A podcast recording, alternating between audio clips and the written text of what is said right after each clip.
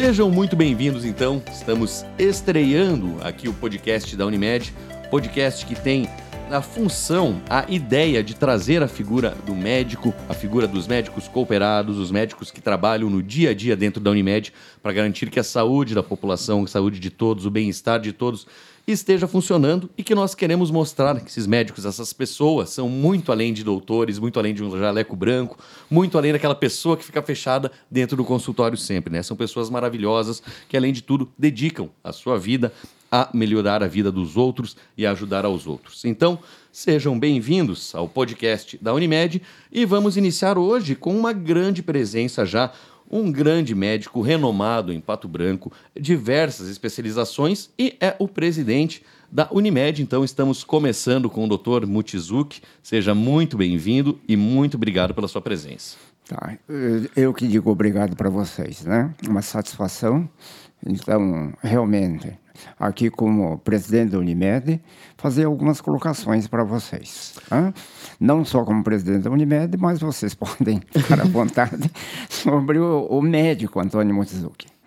Perfeito, doutor Mutizuki. Muito obrigado. Então, já que você deu a liberdade para falar sobre o médico, doutor Mutizuki, eu queria que o senhor falasse é, como é que foi a sua escolha ou como é que o senhor entrou na medicina, o porquê dessa profissão e como o senhor chegou ali é, da sua especialização, que o senhor falasse um pouquinho mais da sua história dentro da profissão de médico. Bem, a escolha é, foi uma escolha pessoal. Eu sou o filho caçula de uma família de oito irmãos, né? Eu sou o último tanto é que eu tenho o nome de Antônio. Enquanto meus irmãos têm todos os nomes japoneses. ah, então, eles têm um nome em português, mas assim, que ganharam de batismo. Entendi. Certo? Certo. Então, meus pais, é, apesar de toda a origem japonesa, toda a tradição japonesa, mas chegou no Brasil, então, para ser cristão tinha que ser batizado, então batizaram e meus irmãos ganharam Entendi. Um nome brasileiro. Um nome brasileiro. Agora eu não. Eu sou o único que foi registrado com esse nome de Antônio. e não tenho nome japonês. o único da ovelha negra da, Isso, da tá? família. é, e o grande sonho deles assim, é o seguinte, né? Eu e o meu irmão, anterior a mim, que tinha uma incumbência de que teria que estudar. Tá? Não impuseram nenhuma condição, nada disso. Falaram assim, o meu sonho dizia meu pai e minha mãe, é que você estude curse uma faculdade. Uhum. Tá? Não importa qual for. Uhum. É, aí pensando, o que, que, é? Você acha maravilhoso, né? Você está doente, você tem um problema, vai no médico, ele te examina, te dá um medicamento e você se cura. Uhum. Aí eu pensei, vou seguir por esse caminho. O que, quando eu disse para eles que ia fazer medicina, o que, que eles falaram? Assim, simplesmente falaram assim: então estude. o melhor conselho, né? É, é, foi esse o conselho. Estude. Estude. Bastante. Que bom. Né? Não me falaram que era difícil, que era impossível, nada disso. Ele uhum. falou assim: não, estude. Estude que você passa. Tá? Teve esse apoio, então, da família? Teve. Ah, sem dúvida nenhuma, né? Uhum. E, então... e, uma coisa que o senhor colocou ali, foi uma escolha sua, não foi a imposição da família, que muitas pessoas têm essa ideia que, por ser famílias e culturas japonesas, tem muito de imposição, né? Sobre a, os filhos, sobre as crianças. O senhor foi uma escolha mesmo pela beleza, né? Ah, você imagina, né? Eu sou filho de colono. Morava no mato. No mato, entendi. Tá? Uhum. Então, o que, que é? Então, é isso. Você vai lá, isso que você falou assim, o jaleco branco, né? Uhum. Tá? Então, eu senti que acho que esse médico fazia um milagre. Então, e não deixa de ser muitas vezes, né? Vamos parar para pensar. Isso. Então foi isso aí. Você tem uma figura inspiradora, né? Então foi por esse caminho. Tá? É, eu não tive, assim, tipo, nenhuma referência dentro de casa, nada disso. Uhum. Tá? O senhor foi o primeiro da família ali a ir para essa área o, da medicina e do estudo em si, né? Porque isso, o senhor falou, né? Primeiro filho mais isso, novo e tudo. Isso. É, aí quando meu filho disse que ia fazer medicina, eu tinha meu pai e minha mãe vivos na época, eles falaram assim, mas que bom, que bom, Henrique, que você vai seguir a profissão do teu pai. Legal. Né? Uhum. Então, muitas vezes uma coisa de família, alguma coisa que você vê, né? Sim, é que você tem muito da espelho do, do, de dentro de casa, como você falou, né? A referência da, da figura dentro de casa. Né? Isso. Então, eu acho que o, o, pai, a mãe dentro de casa é a referência mesmo. Uhum. Né? Então, eles ficaram muito felizes. Legal. Tá? E realmente, é, quando meus pais faleceram, o Henrique já estava cursando medicina. Então eles ficaram muito, muito felizes. Que gostaram da, da ideia. E, inclusive, né? Não, não cai na fruta, não cai longe do pé, é um excelente médico também, né? É, Seu obrigado, né? Então, uma coisa é seguinte: o que, que é? Ele, ele viu como o pai age, né? Então, eu acho que é dentro disso, né? É, porque eu sempre repassava uma coisa que minha mãe dizia, né? Mãe fala bastante pra gente, né? É, não faça a família passar vergonha. Né? Então, ande direito. Bonito. Bonitas palavras. Bonito é. conselho também. Bom, doutor, e, e, falando então, da, a, a, escolha da medicina foi a partir da família, o senhor é, achava bonita essa profissão e a, e a, especialização. O senhor já saiu e já foi para pediatria? Ou como é que aconteceu antes? É, qual que foi a sua primeira escolha assim e como é que surgiu essa escolha de uma especialização? É, então você veja a minha origem, né? Então isso sempre foi um grande desafio. Né? Eu queria fazer alguma coisa na área cirúrgica, né? Hoje eu sou muito conhecido como pediatra, ah, mas a minha formação é de cirurgião pediátrico. Tá? Então fazer cirurgia em criança, tá? Então nessa época da década de 70, final de 70, tá? É, a formação de especialidade tinha em Curitiba, São Paulo e algumas, algumas capitais. Uhum. Era muito pouco. Entendi, entendi. Né? Era muito difícil conseguir é, acesso. Então eu fui para esse desafio. Legal, foi o desafio mesmo. É, é um desafio, né? Então eu acho que é isso, né? Assim, e então eu procuro mostrar para meus filhos quando você quer, você se prepara, você consegue. Uhum, uhum. Entendi. Tudo que precisa é dedicação mesmo, né? É, o japonês sempre foi dedicado, né? Tá? Então, uma coisa é a seguinte, é, é que nem é, meus pais falaram, quer, quer passar em medicina, estude. Sim. Então, você tem que se dedicar. Tá? Então, uhum. chegou uma certa altura, meus pais em casa não deixavam eu ir mais trabalhar na roça. Falei, você é estudante, sua profissão é estudar. Não tem que trabalhar aqui na roça. Então você tem a opção. Ou vai trabalhar na roça ou você vai estudar. e que bom que o senhor escolheu o estudo, né? Temos um ótimo médico aí para isso. bom. E uma coisa que é curiosa, inclusive, essa história, quando você chegou em Pato Branco, como é que você veio para cá? Você não é natural daqui, né? Você é, do, é de São Paulo, nascido em São Paulo, criado no norte do Paraná, isso, né? Isso, exatamente e, isso. E como é que foi que o senhor acabou aqui na, na cidadezinha, em Pato Branco? Bom, a gente tem alguns amigos na vida, que esses amigos é como se fosse teu irmão tá? E eu tenho como esse amigo, irmão, o Paulo Roberto Mussi. Hum, Isso. É, eu morei a faculdade inteira com ele. Legal. Então ele veio um ano antes para cá. Uhum. E me contou maravilhas de Pato Branco, né? A história da policlínica, dizendo que estava fazendo um centro de especialidades. E eu tinha uma especialidade diferente, que é a policlínica e a a região sudoeste precisava. E que se eu viesse para cá, eu ia ajudar muita gente. Né? Uhum. Ia ajudar a gente, ajudar a salvar vidas. Então, é, é, eu estou aqui por causa do Mussi. Legal, o doutor Mussi que te, te, apresentou a cidade, Isso. o senhor veio, conheceu, gostou e ficou. Isso. Né? Legal. E veio, é, na época foi a Policlínica, né, se eu não me engano, era o que estava iniciando, né? Isso. Eu vim, eu vim exatamente para a Policlínica, né? Legal. E já veio exercendo na época é, cirurgia pediátrica, né? Isso. É, aí dentro da, da pediatria, o que que precisava? Tinha o, o Renê Torivânio, uhum. tá? Certo. Então, uma coisa muito corrida, muito pesada, cheia de plantões e é, enfermarias lotadas de criança. Então, eles me falaram: você vai ter que assumir um pouco de pediatria também. Vai ter que fazer pediatria. Então, realmente, eu comecei a fazer a pediatria. Tá? E os grandes incentivadores para que eu fizesse a parte clínica foi realmente o Dr. René Torivânio. Tá? Uhum. E a gente compôs uma equipe.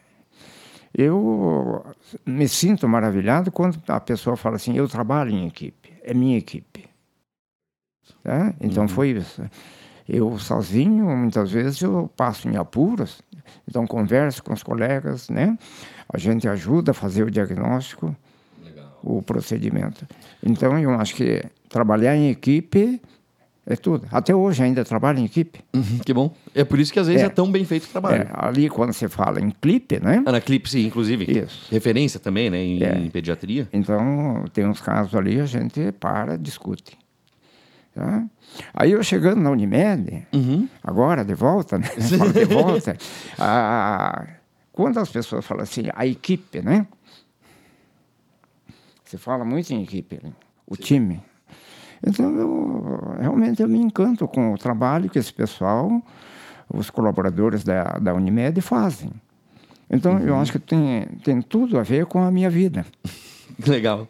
Se encaixam, se encontraram ali, ó, Isso. de tudo.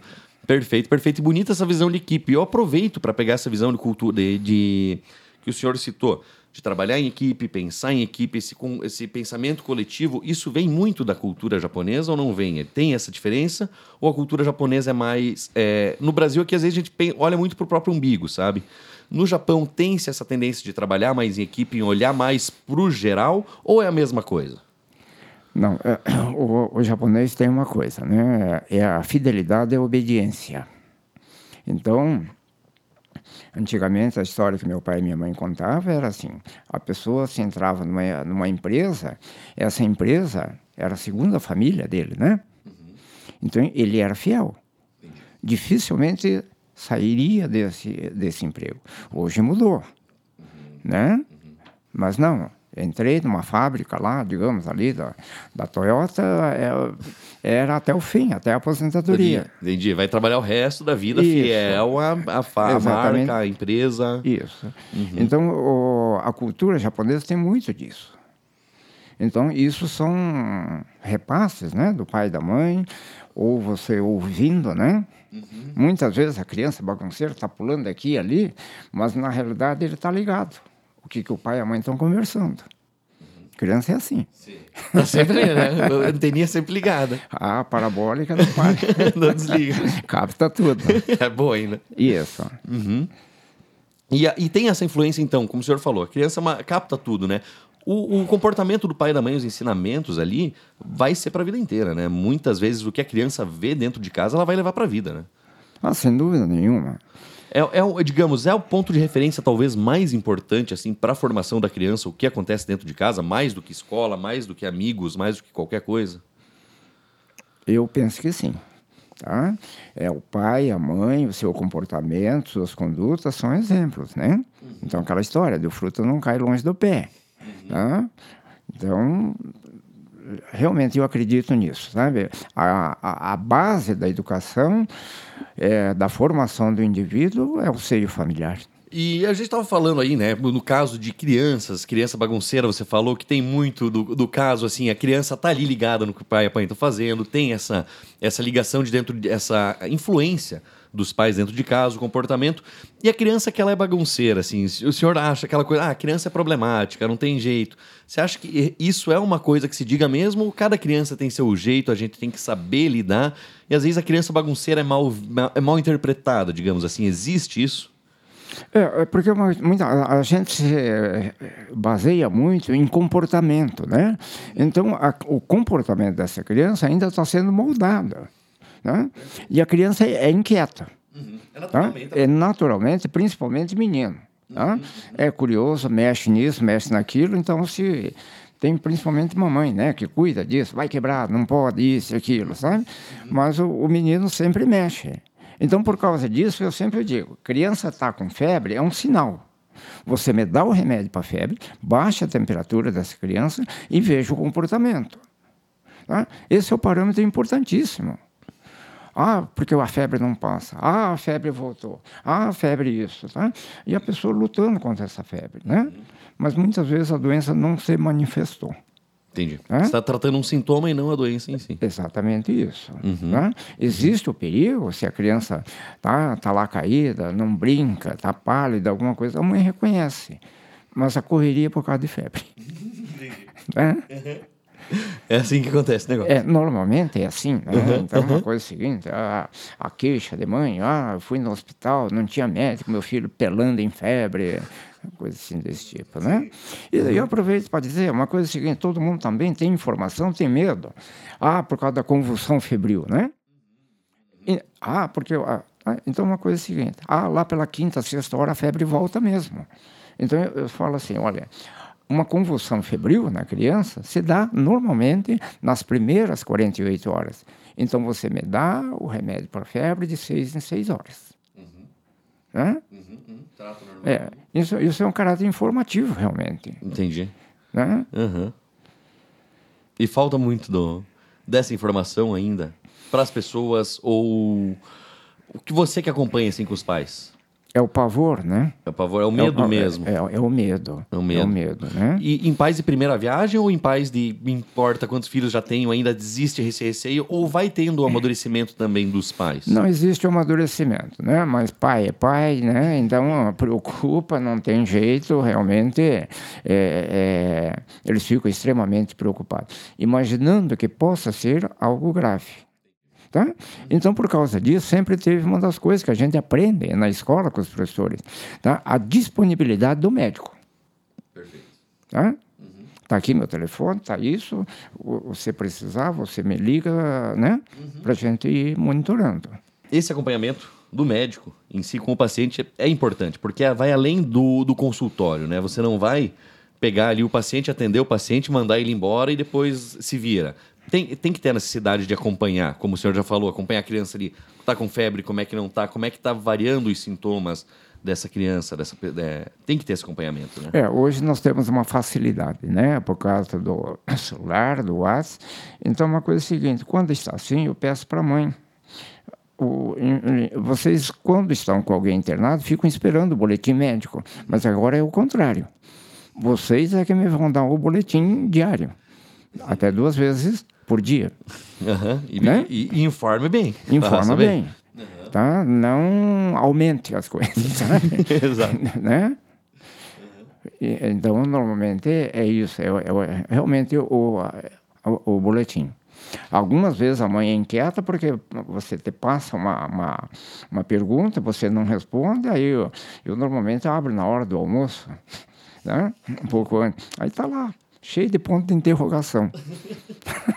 Você estava me mostrando, inclusive, um, uma paciente sua, que a gente entrou no caso aqui, alguma paciente, alguma pessoa que marcou. E o senhor Adai, inclusive, falou, né? Tem muitos anos de medicina, já atendeu muitas pessoas e, como atende muito bem, sem dúvida deve ter muitos pacientes que retornam para o senhor ou mandam mensagem ou depois: olha, o senhor me atendeu quando eu era pequeno, muito obrigado. O senhor estava me mostrando agora ali um caso muito bonito, né? Uma menina que tinha um problema no esôfago que entrou em contato com o senhor se puder falar um pouquinho mais desse caso e dessa mensagem em si, eu achei muito bonita assim, a, a história.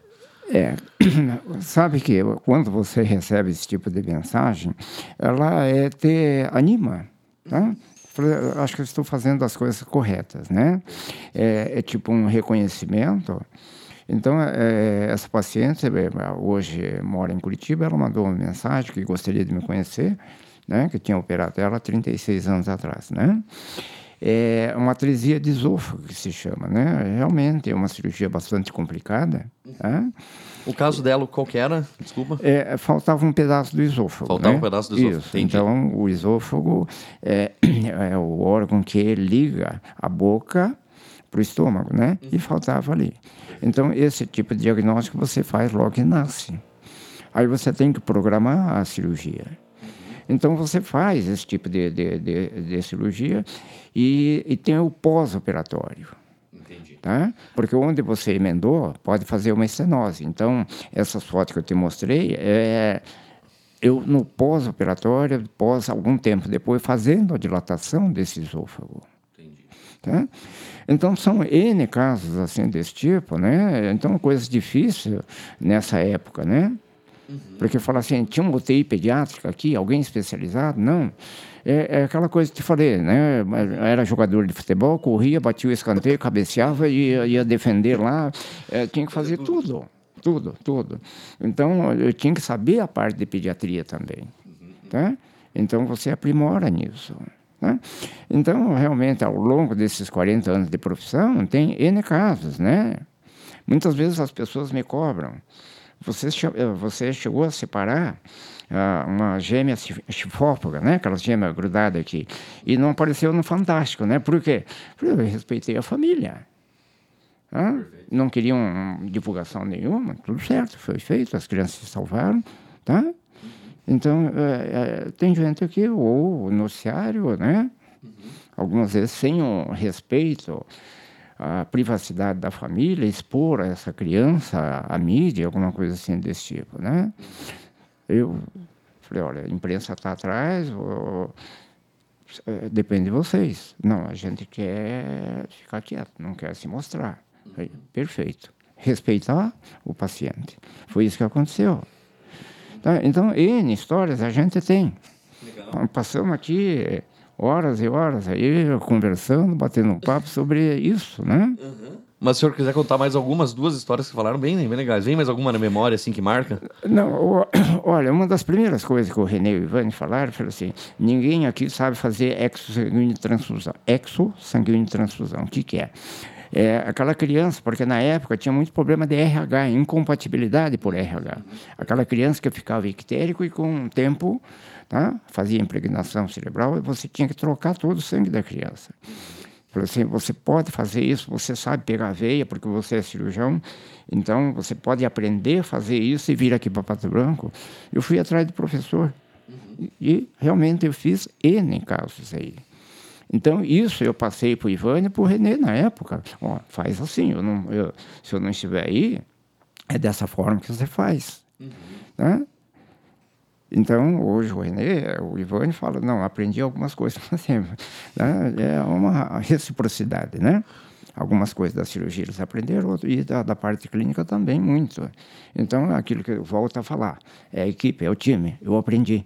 Queria que o senhor voltasse para a gente tocar um pouquinho mais, falar um pouquinho mais da sua família, voltar no assunto é, de como ela foi, que você falou, eram oito irmãos, todos filhos de colonos, trabalhavam na roça, só você e o seu irmão, mas o seu, os, os dois caçulas, né, Isso, tiveram a oportunidade. É, como é que foi para o senhor, como é que o senhor vê hoje tudo essa história e, e, se o senhor puder comentar um pouco da história da família em si, como que, que, que ocorreu, né, que seus pais vieram para cá e como que foi essa chegada, essa mudança, os filhos estudando, como é que foi visto toda essa cultura diferente, como é que foi recebida e o que aconteceu em si, né? Quando essa chegada ocorreu e tudo. É, uma transformação muito grande, né? Porque eu, meus pais contavam sempre a história, né? 45 dias de navio, é? 45 dias, dias de, navio. navio né? é chegando, chegando, desembarcar em Santos e a localização onde eles foram mandados, onde eles deveriam trabalhar, era na região de Marília, que minha mãe conta. Tá? Tinha uma tora cortada e uma vela acesa ali. Essa era a iluminação onde eles chegaram de noite, né? E era só? É, era só. Então, essas coisas. É, então, eles trabalharam como empregados na lavoura, né? E depois eles foram conseguindo guardar o dinheiro, comprar algumas coisas, né? E todo sonho do imigrante é retornar. Meu pai e minha mãe queriam voltar para o Japão. E, e, veio um tio junto com eles, e o meu irmão mais velho, tá? então ele com seis para sete anos, esse meu tio retornou para o Japão, e meus pais mandaram ele junto, porque era aquela coisa do objetivo. Ele tem que estudar. Ele estava na época de começar a ir para a escola. Entendi. Então, meu tio levou ele embora. Você tinha mais condições lá do que aqui, no caso. Isso. Entendi. E depois meu pai, por alguns fatores, né, ele não pôde retornar, porque ele estava juntando algum dinheiro, alguma coisa, que ele, quando ele pensava em voltar, teve uma tragédia, né, que pegou fogo na casa e queimou tudo. Então eles voltaram tudo a estaca zero. Uhum. Então, meu, meu irmão se criou lá, tive a oportunidade de conhecê-lo uma vez, né? É, mas também ele já estava com uma cultura, foi criado pelos avós. Meus pais queriam trazer ele de volta, mas ele achou melhor ficar por lá. Né? Muita diferença, é. culturas é, muito diferentes. É, então isso realmente marcou muito meu pai e minha mãe, né? Tá? porque deixou um filho embora, depois não pôde repatriar, ou os avós não deixaram. E depois, quando ele se tornou adulto, ele, por decisão própria, resolveu ficar no Japão. No Japão, tá? Então, são coisas assim de família que eh, eu acho que isso você pensa, você analisa, os teus antepassados e você só tem que valorizar a vida, a cultura que eles nos deram. E bonito o senhor ter essa, essa visão, né? Muito legal, porque hoje está se perdendo cada vez mais, né? O de olhar para o passado, ainda mais com eu pego minha geração, pessoas mais jovens, assim, olhar para o passado e reconhecer o quanto as pessoas que estão ali lutaram para te deixar naquele lugar e quanto elas te esforçaram para isso, né? O senhor fala, né? É, eu acho que isso é um, é um fala assim, a, a, toda pessoa pensa em deixar um legado, né? Exato. Tá? Exato. Esse legado é, é uma coisa, você imagina, tá? Então, hoje, é, realmente, algumas coisas eu volto meus pensamentos para o meu pai e para minha mãe. Né? Eu acho que isso é a família. Aproveitando que a gente está aqui, então, com o presidente da Unimed, o atual presidente, um dos fundadores da Unimed, inclusive, é que o senhor falasse um pouquinho mais da história, como é que ela foi fundada aqui, como é que surgiu a ideia de criar esta. É, trazer para Pato Branco a Unimed, que o senhor contasse um pouco da história, da evolução até chegar nesse ponto, né? Bem, era uma forma de fazer uma organização. Organizar o quê? É, cada médico atendia um convênio aqui e ali, né? E muitos reclamavam. Ó, no final do dia tem um monte de papel, tá? Se, se o vento levar, perdi tudo o meu trabalho, né? Então, você precisava organizar. E, na época, tinha algumas cooperativas médicas. Né? Então, surgiu a ideia da gente centralizar numa cooperativa esses atendimentos. E foi o que aconteceu. Né? E, então, foi fundado num grupo de uns 30, 40 médicos né, que se reuniram. Né? E não sei porquê, na época eu fui nomeado presidente. Isso. Depois é, é, trabalhoso, é muita responsabilidade, né? Então é a fundação, é a estrutura, né? E eu, eu, tinha muita coisa ainda, eu, eu, tinha uns 35 anos por aí, eu era muito jovem ainda, né? Tinha, é, tinha muita coisa para trabalhar como médico, né? Então, após a minha primeira gestão, eu, eu não quis mais o comando da, da, da cooperativa, né? Tá? E ali, eu acho que é uma forma de cultura, de aprendizado para cada cooperado médico, passar por um sistema de administração, tá? ter o relacionamento com os colegas, né? Então, eu me afastei mas sempre participando de alguma coisa, mas não efetivamente numa direção. Entendi. Tá? É, e para completar os 30 anos da cooperativa, né, de novo, alguns colegas falaram assim: olha, eu acho que é importante você voltar para a cooperativa, mostrar a experiência de vida, a experiência de equipe, essas coisas todas, né? Tá? Uhum. Então, isso realmente é aquilo que eu falei, é, é, um, é um desafio, né? E realmente encarei de novo esse desafio. É, o senhor gosta de desafio, né? é, é, é, muitas vezes uma coisa é a seguinte, né? Fala assim, olha, tem alguns apelos, alguns chamados que você não pode fugir. Perfeito. Tá? Perfeito. Tá? E agora, com muito mais responsabilidade, né? Uma empresa com 48 mil usuários. Né? Sim. Tá? Então, se você se fala muito em eleição, prefeitura, as políticas, né? É, quantas cidades são maiores que a Unimed Pato Branco, né? Perfeito. Se considerar o número de pessoas. Exato. Né? É, e, e, dentro daquilo, né? A, a, responsabilidade, o conselho da mamãe e do papai não faça feio, né? Sim. Volta à tona. Volta, volta. Tá? Perfeito. E e agora eu tenho o, meu filho, minha filha, já adultos. Uhum. A minha esposa mais amadurecidas hoje já, né? E que me pega no pé, né? Faça certo. É porque ela conviveu com meus pais. Conduza da forma certa. Legal. Não brigue. É isso que ela fala. Tá? Pacifique e, e, e conduza. E espere o tempo que logo passa e você volta aqui para casa. Legal e bonito que você cultiva essa essa lembrança do não face feio da família, do pai e da mãe, muito bonito, sabe? Gostei dessa, dessa, dessa dica do, da é, mãe ali, né? Muito, muito não, importante. Eu, eu, diante disso, uma coisa é a seguinte, né? Eles falavam assim: fez alguma sujeira aqui, nós vamos ter que sair daqui, começar tudo de novo um lugar onde ninguém nos conheça, alguma coisa, porque senão fica a marca, né? Mas eu nunca ouvi deles que eu vou te bater, vou te abandonar, alguma coisa assim, né? Sim, importante. Né? Legal. Então, é a, é a proteção do pai e da mãe ao filho. Né? Então, é, o pai e mãe não abandonam realmente o filho, nunca, né? Jamais. Jamais. Jamais. que bom. Como é que o senhor é, se separa um pouco, divide um pouco a parte da, da medicina? Como é que o senhor se, se distrai, assim? assim? Bom, o, o, mesmo que o japonês seja um perna de pau, sempre jogou bola, né? Mas o senhor jogava bem, não jogava? Não. Eu ouvi falar que o senhor jogava bom, que era bom na bola. Não, enganava, né? Enganava. Então, você vai lá, joga bola, isso e aquilo, né? Eu machuquei o joelho, rompi tendão de Aquiles e falei assim, isso não é a minha profissão, né? Não é pra mim. Não, não, não é para mim. Então, depois de, dessas cirurgias aí, eu parei, né?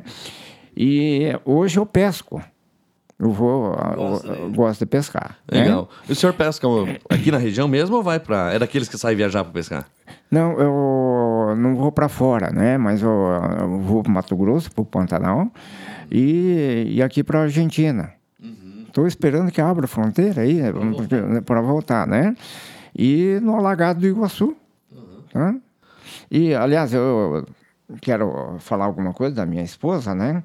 Então, ela que me incentivou em todos os, os sentidos, né? Ela cuidou dos meus filhos, foi ela que criou o Henrique Aelo, né? Por causa dessa falta, de, digamos, de tempo aí do pai, né? da Hã? figura. O médico tem que estar Isso. presente na sociedade, né? E hoje ela é minha companheira de pesca. Ela gosta mais de pescar do que eu. Sério? Como gosta mesmo? Que legal, que legal. Tá? Ela se concentra na Argentina aí, aí o pessoal, o piloteiro lá marcado, eu ia pessoal. Não conheço japonês sim, mas ele não pega nada. Quem pega é a mulher.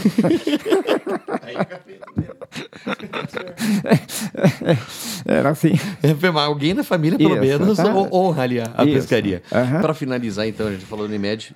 Qual que é a alegria o senhor sente em ter seus filhos, seu filho trabalhando contigo, tendo a, a profissão de médico também, ter escolhido seguir seu caminho? É gratificante? É, é, é gratificante, né? Porque uma coisa é a seguinte: ele viu o pai fazer algumas coisas e, e ele também está fazendo, né? Mas dentro de uma especialidade diferente. Diferente. né? E ele também, eu acho que ele puxando essas coisas, gosta do, do desafio, né? Ele, eh, depois da faculdade, ele pegou e falou assim, pai, eu não vou fazer pediatria não. Eu falei, tá bom, filho. O que você vai fazer? Eu vou fazer ortopedia. Eu falei, faça bem feito, né? Aí, passado, ele fez o, o- o período de, de residência de, de ortopedia. Aí eu falei assim, Henrique, eu acho que você tem que fazer uma subespecialidade, né?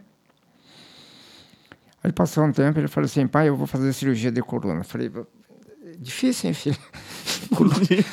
Outro que gosta do desafio ali. É, é, ele pegou, passou um tempo, então não vou deixar. Mas passado um tempo, eu falei assim, pai, é isso mesmo que eu quero, eu vou fazer eh, cirurgia de coluna, é, é o que eu quero. Eu falei, tá bom, boa sorte.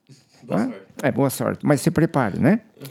Então ele fez mais um ano de residência de cirurgia de coluna e ficou mais seis meses nos Estados Unidos. Aí começou a trabalhar. Então ele tem a oportunidade de comparar aquilo, aquilo que você fala, cirurgia no primeiro mundo, e o que ele aprendeu aqui. Perfeito. Né? Ele falou assim: se não está adequado, fique mais tempo fora. né? Exato. Tá? Então, realmente, eu acho que ele tem um preparo. Tá? E, e dentro disso também, é, é, eu tenho um genro, né, que ele é reumatologista. Então, tem muita ligação entre reumatologia e ortopedia. São as dores, né? Aquelas dorzinhas que a pessoa sente e não sabe do que, que é, dor na Isso. junta, dor não sei. Isso, tá? Então eu vejo os dois discutindo muitos casos de. Tá? Ah, veio um caso assim. Não, o Henrique não era para mim, não, viu? Aquilo ali eu fiz um diagnóstico assim, eu mandei para você. Estava certo, estava errado, e eles ficam discutindo. Eu acho isso bonito. Bonito. É, Né? é o interesse né, do médico em realmente estar interessado ali. O cara tá perdendo o tempo dele ali, que podia estar fazendo outra coisa, discutindo um caso. É. Maravilhoso, né? Aí eu fico aprendendo de orelhada, né? Justo. Sempre se aprende, né? Eu aprendo, tem que aprender. Tem que né? aprender. Então, beleza. É, a vida é um aprendizado, né? É com eterno aprendizado. Então, doutor Mutsuki, muito obrigado pela presença, muito obrigado pelas palavras. É, excelente entrevista, excelente história de vida, muito divertido conversar com o senhor, ouvir o senhor falando.